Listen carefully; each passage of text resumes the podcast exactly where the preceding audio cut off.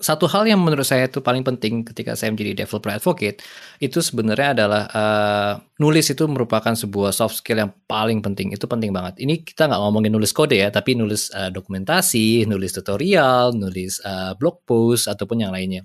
Kalau mau dipublish atau enggak ya itu urusan lain, tapi intinya adalah nulis itu menurut saya sangat membantu untuk menata pikiran uh, sebuah terapi yang baik dan itu penting sekali. Dan kalau ngomongin soal tipsnya uh, untuk bikin konten yang uh, baik, saya biasanya ngikutin ada tiga, tiga rules yang saya selalu ikutin. Pertama, problemnya apa nih?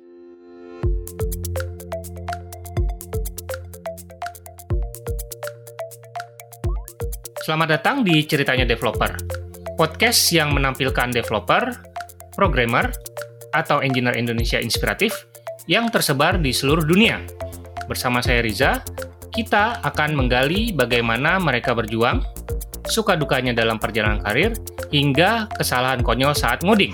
Podcast ini diproduksi oleh Deep Tech Foundation, sebuah startup non-profit yang punya misi menyetarakan talenta digital di Indonesia. Dan sekarang kita sudah kedatangan narasumber yang wah jagoannya ini ya, jagoannya cloud nih, salah satu jagoannya cloud Indonesia. Kenal udah cukup lama juga di uh, komunitas, beberapa kali ketemu atau sharing uh, panggung gitu ya di di beberapa event juga.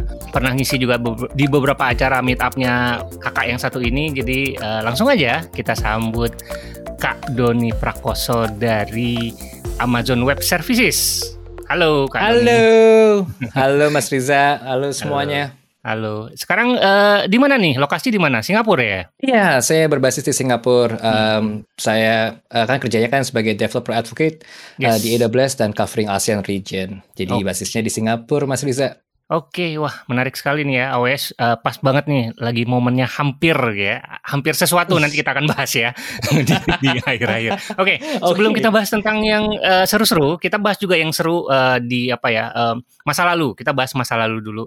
Gimana sih dulu waktu belajar programming pertama kali dan kapan? Uh, boleh diceritakan mungkin pengalamannya? Oh boleh banget, tapi ini bakalan lama nih kalau ngomongin sejarah uh, saya di dunia coding. Oh nggak apa-apa. Nggak apa-apa ya? Nggak apa-apa. Uh, Oke, okay. jadi awal mulanya itu uh, saya tertarik di dunia coding itu karena waktu itu uh, papa saya beli komputer uh, sekitar tahun 1990 lah, sekitar iya tahun 90-an. Saya masih ingat banget itu komputer Pentium 1 yang masih pakai floppy disk uh, 3.5 inch yang besar itu. Uh, waktu itu belum ada Windows, jadi interface-nya ya MS-DOS Uh, dan mulailah kita belajar ada Lotus 123, ada WordStar. Kalau buat yang belum tahu apa itu, berbahagialah Anda.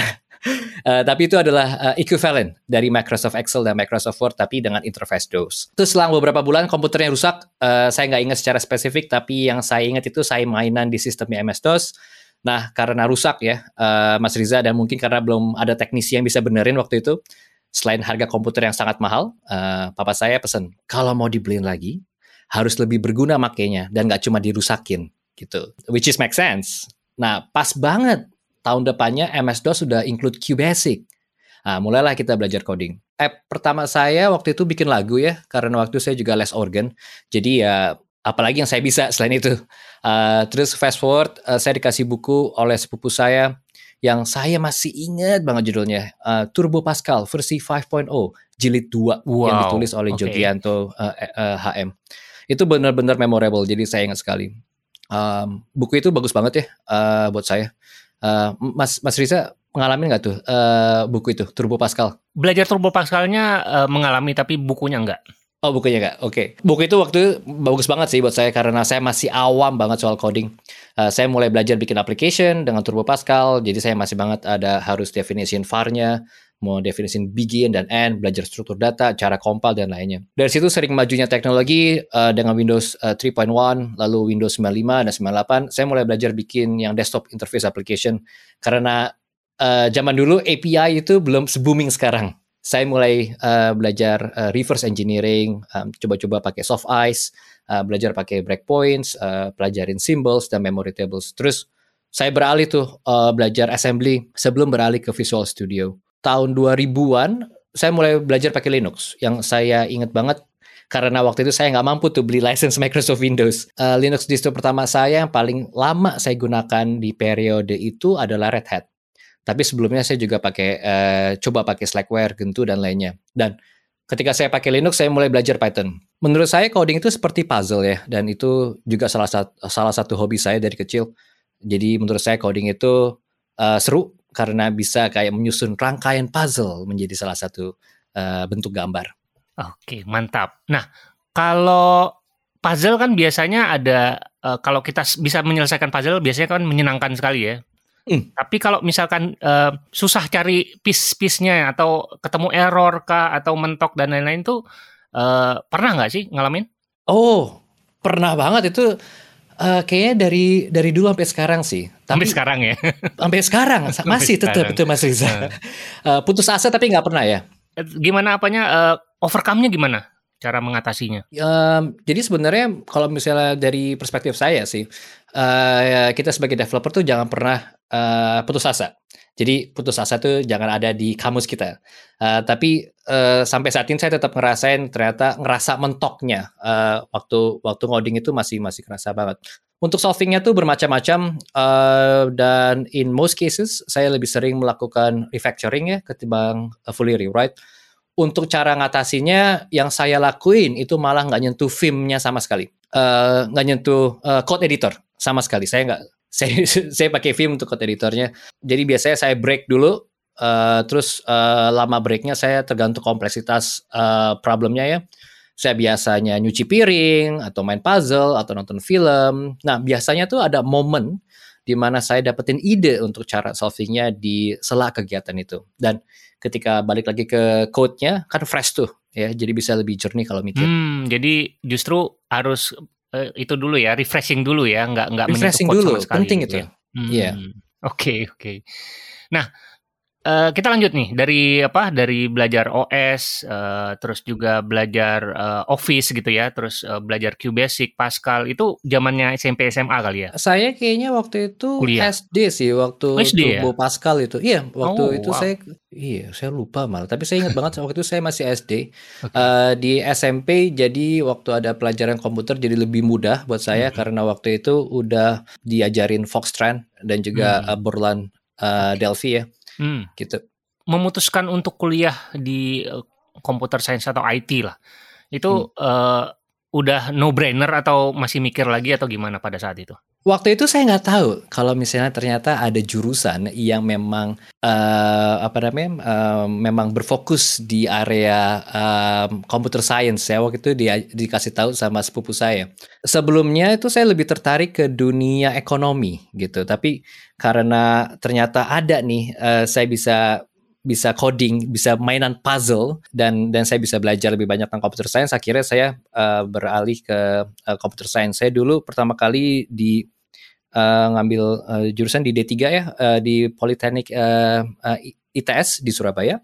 Lalu saya lanjut ke S1 di Computer Science di Universitas Indonesia sebelum saya ngelanjutin S2 juga di Universitas Indonesia dan juga di Belanda. Tapi tapi S2-nya nih bukan IT ya?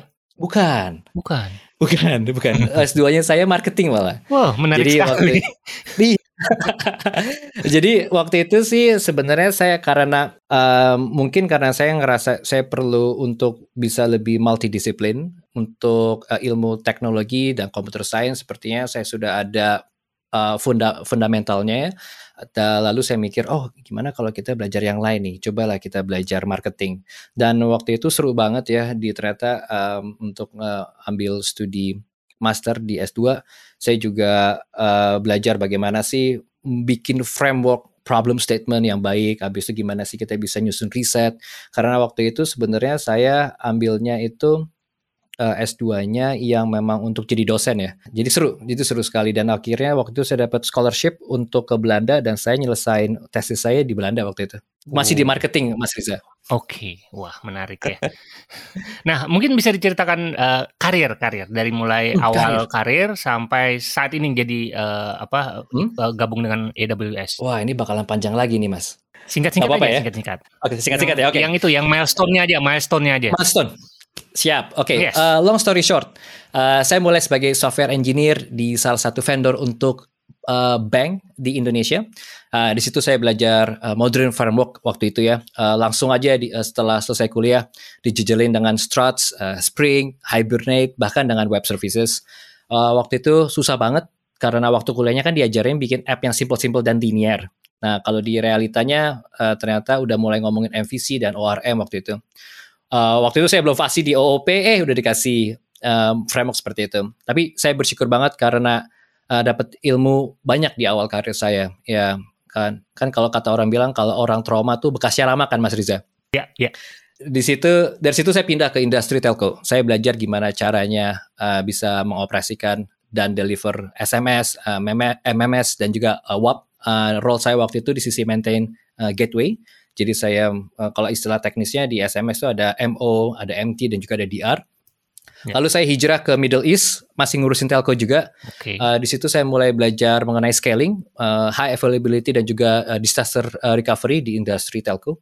Uh, karena di saat itu internet udah ada ya, tapi orang-orang masih berkomunikasi dengan SMS, uh, phone call, WhatsApp aja masih uh, ma orang masih agak susah untuk develop. Saya masih ingat banget uh, sehari itu bisa sampai sekitar 10 juta request uh, antar service.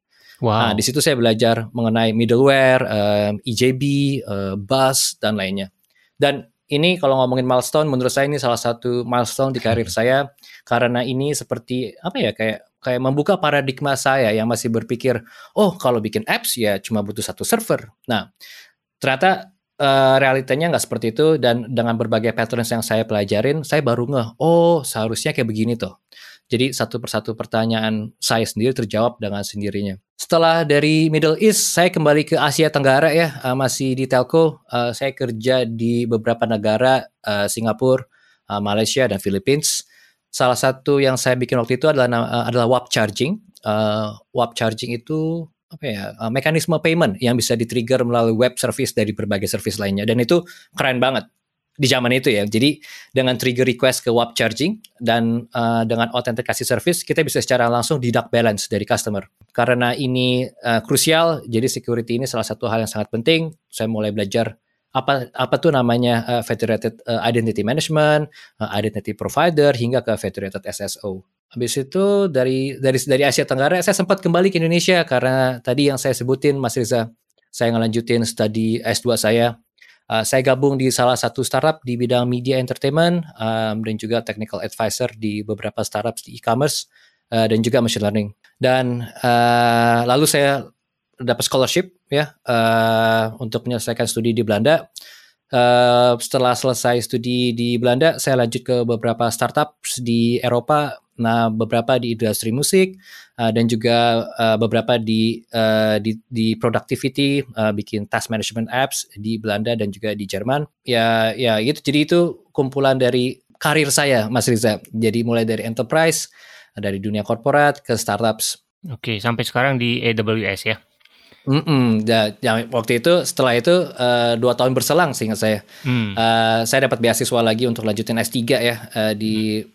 Di di sekolah waktu itu saya di universitas yang waktu itu saya uh, selesai tesis tapi waktu itu saya memilih untuk cari pekerjaan yang dekat dengan keluarga jadi saya memilih untuk bergabung bersama AWS sebagai developer advocate. Oke, nah se sepanjang karir nih, sepanjang karir yang tadi milestone milestone tadi, yang paling membanggakan selama ini ada nggak sih? Yang paling membanggakan itu sepertinya waktu saya menjadi developer advocate di AWS sih. Kenapa tuh? Itu. Menurut saya ya, setiap kali saya diminta untuk present itu membanggakan eh, sekali. Uh, karena dua hal. Uh, satu, saya dapat uh, kesempatan nih untuk share knowledge saya, uh, dan kedua, saya dipercaya sebagai SME, uh, sebagai subject matter expert di bidang itu. Dan itu kenapa saya selalu berusaha untuk ngasih demo yang paling oke okay di setiap uh, event. Iya, iya, iya. Ya, uh, kalau teman-teman belum pernah lihat uh, Mas Doni di uh, apa di panggung, ya harus uh, lihat, cari video YouTube-nya atau itu ya, uh, search aja di YouTube ya, ada ada channelnya. Kalau nggak di Facebook page ya ada video-video untuk apa tutorial-tutorial ya. Betul sekali dan ini kayak momennya pas mm -hmm. untuk promosi saya baru saja launching YouTube channel. Asik. Oke, okay. nanti gitu. kita akan bahas-bahas lagi gimana apa okay. tips-tipsnya untuk uh, jadi konten kreator juga kali ya. Dari perspektif Siap. seorang uh, developer yang kemudian belajar marketing gitu. Siapa tahu mm. bisa bikin apa YouTube-nya jadi lebih viral gitu ya. Amin. Oke, oke. Okay, okay. Nah, kalau yang pengalaman yang memalukan ada gak sih? Paling yang mem memalukan. Ada sih tapi nggak waktu jadi developer advocate. Waktu Hmm. itu saya jadi R&D manager tuh di eh, sebuah departemen di telco company. Eh, waktu itu tadi saya bilang kalau waktu di telco company eh, scaling itu sebagai sebuah challenge yang paling utama ya. Dan tim saya ditugasin untuk handle problem ini. Jadi solusi yang yang yang saya propose waktu itu adalah bikin sebuah gateway untuk web services yang dapat melakukan load balancing, uh, service registry dan discovery log dan validation request. Ini ini masih tahun berapa ya? 2008 circa 2008 2009 lah. Jadi caranya waktu itu saya bikin pakai Apache uh, HTTPD, um, saya setting proxy pass dan juga proxy pass reverse dan requestnya saya forward ke masing-masing service terkait. Nah, uh, semua itu saya deploy di staging ya. Um, stage awal udah oke, uh, jalan, uh, semuanya aman. Stage kedua nih yang sempat jadi masalah, yaitu untuk uh, buat log dan validation untuk setiap request.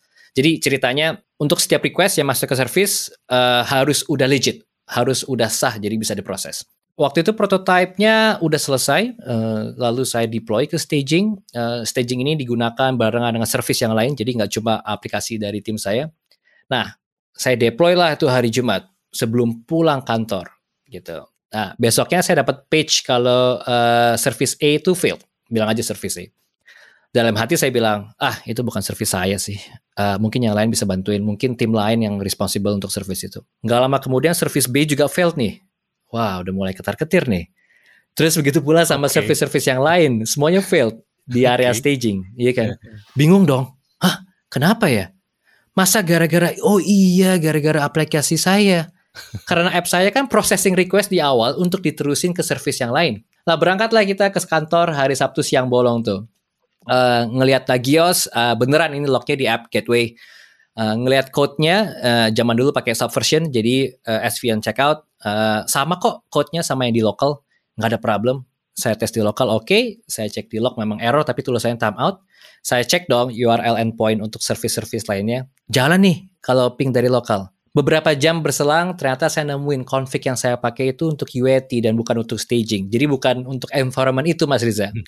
Nah, Oke. senang sekali tuh. Tapi udah tahu, udah tahu masalahnya. Tapi malu banget sih, karena waktu itu kan saya kan jadi head of R&D ya. Jadi itu yang paling memalukan sih itu. Jadi tapi dari situ saya ada dua uh, lessons learned yang selalu saya ingat. Pertama tuh nggak cuma uh, code yang perlu CI/CD tapi configuration juga dan Mhm. itu termasuk uh, validation di setiap machine dalam sebuah environment. Dan yang kedua ini Ya. yang uh, yang penting juga jangan cari gara-gara deh deploy hari Jumat. Jangan deploy hari Jumat ya. jangan deploy hari Jumat. Jadi nambah kerjaan. iya, Oke, gitu. oke, oke. Mm. Menarik, menarik. Ini udah umum sekali ya eh, permasalahannya ya deploy di hari Jumat itu udah jadi momok Iya. ya. Udah, udah, udah. Saya ke apa kebetulan saya juga pernah ngerasain. Oke, nah kalau mentor nih, punya mentor nggak sih di awal-awal karir sebagai developer atau eh, apa advocate sekarang atau Aduh, mentor itu sepertinya saya nggak punya ya. Nggak punya. Em, iya, karena hampir semua ilmu gitu ya, knowledge itu saya belajarnya otodidak. Eh, tapi kalau misalnya, jadi saya banyak baca. Kalau untuk yang eh, mentor aktif saya nggak ada sih, Mas Riza. Hmm. Kalau yang Hmm. diidolakan ada nggak sih sosok engineer yang diidolakan? Engineer yang diidolakan, saya nggak punya juga ya sosok Nggak engineer punya in ya? particular ya. Tapi kalau Hmm. buat saya, semua developer yang bisa menulis pengetahuannya atau problemnya berserta solusi dengan baik dan mudah dipahami, eh, mereka itu idola saya. Oh sih. Gitu. Jadi ket- ketika saya eh, ada problem, saya cari eh, apa namanya eh, di di internet, ngelihat ada sebuah tulisan yang mendeskripsikan problem saya beserta solusinya, dan dan saya paham dengan mudah, eh, mereka itu idola saya sih. Oke, mantap. Nah, eh, kalau boleh tahu nih, eh, sekarang Hmm. di AWS eh, kan apa role-nya sebagai developer advocate. Mungkin ada Ya. beberapa teman-teman yang mendengarkan tuh nggak tahu developer advocate itu kerjaannya ngapain sih? Oke, that's a good question. Jadi um, uh, karir apa namanya role saya sebagai developer advocate itu sederhananya untuk membantu para developers untuk memahami kompleksitas teknologi, Mas Riza.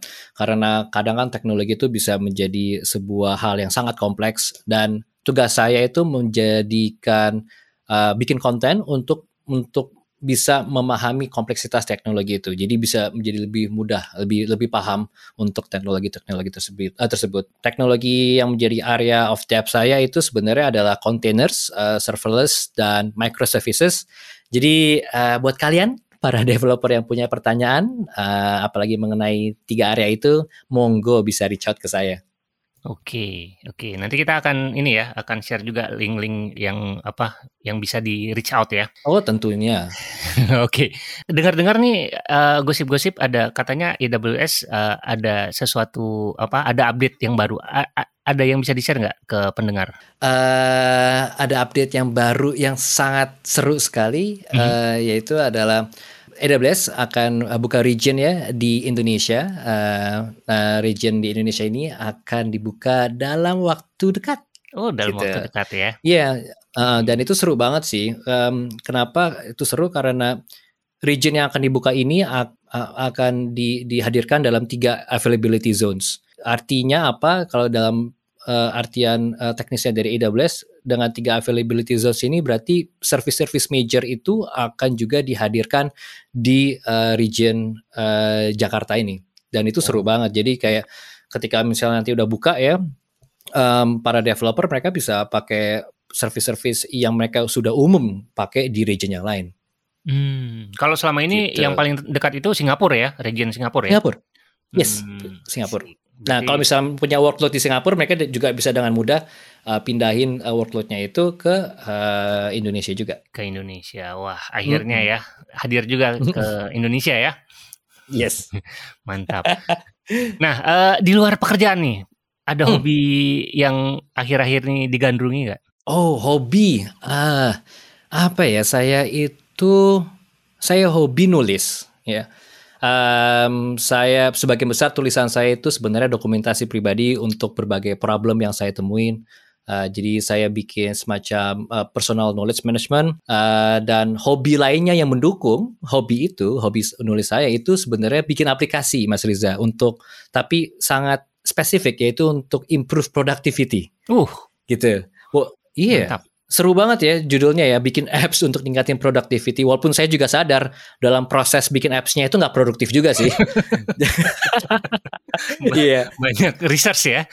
Banyak research banyak research. jadi jadi ada waktu yang well spent tapi hmm. maksudnya ya beberapa tas juga uh, apa namanya agak agak mundur jadinya. Jadi hmm. saya suka bikin sebuah platform uh, untuk improve productivity. Contohnya buat saya nulis jadi uh, saya bikin platform untuk uh, visualisasi dengan mind mapping ketika saya nulis dengan Markdown, lalu bisa otomatis archiving dengan Amazon S3 dan juga bisa di search secara mudah. Jadi uh, itu salah satu hobi saya. Hobi saya yang lain itu puzzle. Puzzle. Puzzle, saya banget oh. hobi banget itu selesaiin puzzle oh. gitu. Uh, menurut Seru, saya ya? itu sebuah terapi ya. Hmm. Jadi karena kalau misalnya main puzzle itu menurut saya sangat relaxing karena nggak perlu terburu-buru mikir saya main yang 2000 pieces uh, tapi akhir akhir ini cuma bikin yang 1500 uh, pieces mm -hmm. karena nggak banyak yang bikin frame untuk 2000 pieces di IKEA di sini cuma ada frame untuk maksimum buat 1500. Oke, okay, oke. Okay. gitu. Wah, seru banget ya. Masih berhubungan hmm. sama ini ya, puzzle-puzzle juga ya dari dari awal masih. dulu ya. Iya, masih. Ya. Saya suka hmm. banget tuh mainan puzzle tuh. Oke, nah tadi kan sempat uh, apa share juga hobinya nulis kan atau berbagi hmm. ilmu ya ke banyak ya. orang, termasuk juga ya. bikin konten video, audio ataupun tulisan.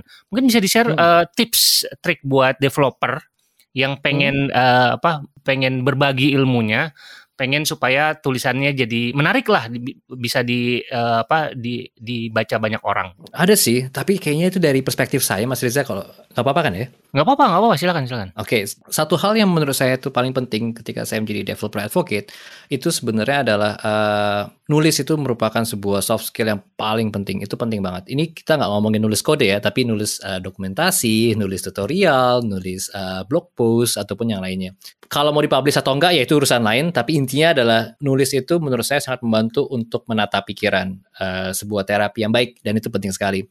Dan kalau ngomongin soal tipsnya uh, untuk bikin konten yang uh, baik saya biasanya ngikutin ada tiga tiga rules yang saya selalu ikutin. Pertama problemnya apa nih? Gitu kan ya. Terus uh, jadi kita mulai dengan problem yang biasanya para developer temuin. Contohnya kalau misalnya uh, gimana sih kita bisa jalanin aplikasi secara uh, serverless gitu ya. Gimana sih kita bisa bikin buah API tapi nggak perlu ngurusin server gitu. Uh, terus berlanjut ke hal yang kedua itu adalah apa yang mereka bisa dapetin setelah konten ini mereka baca atau setelah sesi ini mereka uh, sudah uh, setelah selesai ini selesai. Jadi contohnya kalau misalnya di akhir sesi ini nanti kalau misalnya Anda bisa paham gimana sih caranya untuk uh, develop dengan serverless computing atau gimana sih kita bisa shipping application kita dengan containers gitu. Nah, yang yang ketiga ini um, ini adalah uh, rule yang terakhir itu adalah show them how. Kenapa? Karena kita developer ya kita perlu kita kita udah berinteraksi dengan kode setiap hari. Kita ngelihat logs-nya, kita belajar gimana uh, kita juga ngelakuin deployment. Kita perlu untuk diberitahu. Jadi menurut saya itu adalah konten uh, fak apa namanya? bagian yang menurut saya sang, saya sangat emphasize. Jadi kalau ngomongin komposisinya biasanya saya bikin sekitar uh, 70% itu di demo dan sisanya itu di uh, di dua hal yang tadi saya sebutin problemnya dan key takeaways-nya. Jadi dengan ikutin rule-nya itu kayaknya uh, lebih mudah ya uh, Mas Riza uh, untuk bisa bikin konten.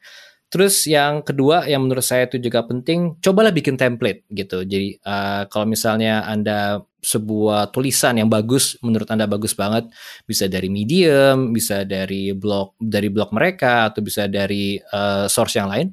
Coba dievaluasi kenapa sih blog ini bisa bagus dan coba untuk uh, bikin sebuah template-nya dari konten itu dan bisa diikutin gitu. Jadi uh, dua tips yang di, di konteks saya it, it works Mas Riza.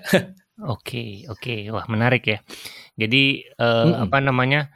Kita harus uh, ya kalau developer kalau nggak kalau nggak live coding apalagi kalau di event-event kayaknya kurang kurang afdol gitu ya. yes. At least live demo lah. Live gitu. demo ya, live demo. Live demo, betul, live betul. Oke. Okay. Kalau saya lebih suka live demo daripada live coding sih, Mas Riza. Iya, karena kalau live coding itu rentan sekali kesalahan ya, kesalahan teknis gitu-gitu ya. Hmm, jadi menurut saya itu saya lebih sering keringetan kalau live coding dibandingin live uh, demo.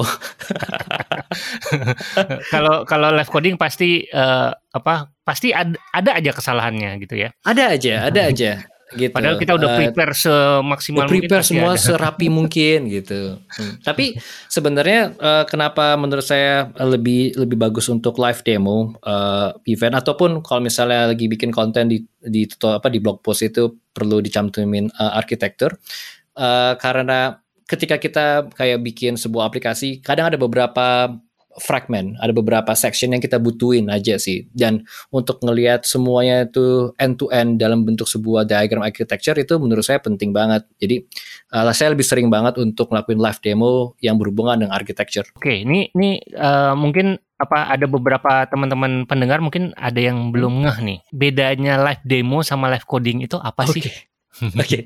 jadi kalau misalnya um, uh, live coding itu yang biasanya saya lakuin, mungkin ada beberapa terminologi yang berbeda ya di luar sana ya. Tapi live coding itu kita mulai dari yeah. nol, kita mulai uh, we, we we start from scratch. Yeah. Jadi kita mulai codingnya, kita masukin librariesnya, habis itu kita sampai ke deployment. Saya biasanya itu lakuin itu di awal-awal tahun saya sebagai AWS developer advocate sih, uh, Mas Riza. Hmm. Tapi setelahnya saya dapetin feedback yang dari para developer, dari para audience, uh, terutama dari para audience yang ngikutin event saya, kalau yeah. mereka ingin ngelihat gimana sih uh, to implement all of this dalam bentuk uh, praktisnya. Jadi hmm. secara secara uh, real life-nya itu seperti apa gitu.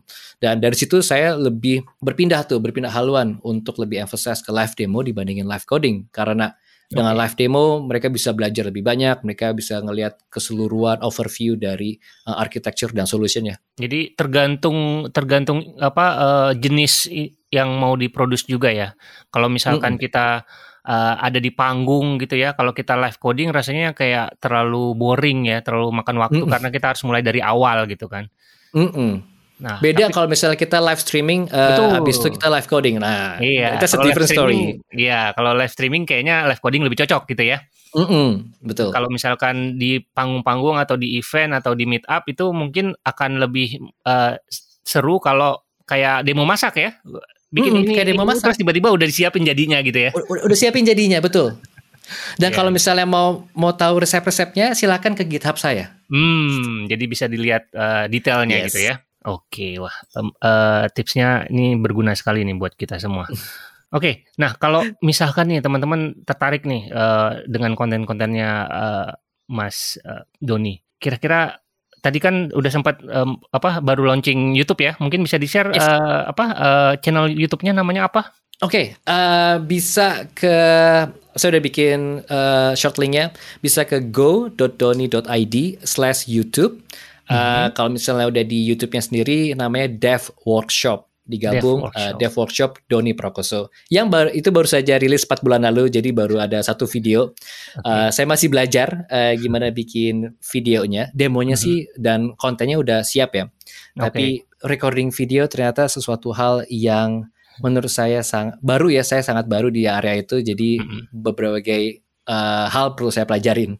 Hmm. Dan di sini eh, kontennya eh, tentu tentang AWS kan? Yes, uh, um, uh, tapi lebih ke praktikal. Jadi Praktikal, ya? saya lebih uh, gimana sih kita bisa lihat logging yang bisa kita forwarding langsung ke Slack gitu dan Hmm. itu berguna kalau misalnya butuh untuk uh, ya, incident management ataupun untuk kayak ada uh, RFC ada uh, request for change yang bisa kita integrate ke dalam uh, workflow development. Lalu apa lagi ya? Yang kemarin saya lihat tuh, tapi yang di eh, di di di Facebook nih, apa What You Can Build with Amazon Light Sail. Ini judulnya Oh, menarik iya. sekali nih. Iya, jadi sebenarnya itu seru banget sih, apalagi kalau ngomongin Amazon Light Sale. Iya. Eh, karena eh, jadi jadi eh, buat buat yang belum tahu Amazon Light Sale itu sebuah service dari AWS em, yang kita bisa spin up instance-nya, tapi dengan twistnya yang paling saya suka ya benefitnya adalah dengan fixed pricing. Kenapa saya suka banget Amazon Light Sale? Jadi sebenarnya saya coding semuanya itu di Amazon Light Sale, Mas Riza. Jadi Amazon Light Sale itu menjadi sebuah IDE untuk saya. Eh, saya codingnya di Vim. eh, habis itu saya juga bisa eh, spin up eh, new instances kalau misalnya tiba-tiba ada problem. Dan menurut saya itu sangat versatile sih. Eh, gitu. Itu salah satu demo yang saya tunjukin waktu itu. Oke, jadi eh, di sini apa di channel YouTube ini ataupun di Facebook eh, page ini kita bisa lihat Mas Doni live coding lah ya. Eh, yes, eh, live demo sebenarnya. Oh, tetap live demo juga, bukan live coding. Tetap ya? live demo, live demo, live coding Hmm. tuh eh, belum belum sempat kepikiran sih, eh, tapi belum terrealisasikan. Oke. Mungkin bisa bersama dengan Mas Riza. asik. Boleh, boleh, boleh. Kita collab ya. Asik, boleh. Oke, oke, oke. Nah, mungkin apa sebelum udahan mungkin ada eh, pesan penutup sebelum kita wrap up. Eh, pesan penutup, eh, tetap berkarya. Asik. Eh, itu pesan saya sih. Em, anda bisa mulai dengan eh, nulis apa yang Anda udah pahami atau lagi belajar tentang hal baru. Eh, nulis menurut saya itu merupakan sebuah soft skill yang sangat penting. Eh, lalu jangan sungkan ya untuk eh, sharing knowledge an- Anda di acara meetup atau acara komunitas lainnya. Para dedengkot dan dewa developer kayak Mas Riza ini kan nggak mulai dari ceprot langsung jago kan. Kita semua mulai dari nol. Eh, dan untuk untuk mm, dan untuk saya ya, eh, saya bisa di titik ini karena banyak sekali ilmu yang saya ambil dari para developers di acara meetup juga. Makanya itu saya juga sering eh, present di event meetup baik itu session ataupun workshop dengan harapan eh, ilmu saya juga bisa dicomot oleh Hmm. developer yang lain. Jadi semoga bisa bantu mereka berkembang dan siklusnya berjalan. Jadi itu sih eh, imitate, improve, and find yourself. Oke, mantap, luar biasa. Terima kasih banyak Mas Doni waktunya. Thank you, thank Dan you. ceritanya menarik sekali. Ditunggu apa eh, kehadiran AWS eh, di Indonesia segera. Siap. Nanti kita collab bareng ya Mas Riza ya. Oh, boleh, boleh. Pastinya. Siap. Sukses terus untuk karir dan kehidupannya. Mas Riza juga dan Terima buat para developer yang dengerin. Oke. Good luck for you. Kritik dan saran bisa dilayangkan ke rizafahmi at gmail.com atau mention lewat Instagram deeptech.id dengan hashtag ceritanya developer. Jangan lupa support podcast ini dengan berdonasi lewat karyakarsa.com slash rizafahmi atau beli merchandise ceritanya developer di www.ciptaloka.com slash plus rizafahmi. Sampai jumpa lagi di episode berikutnya. Bye!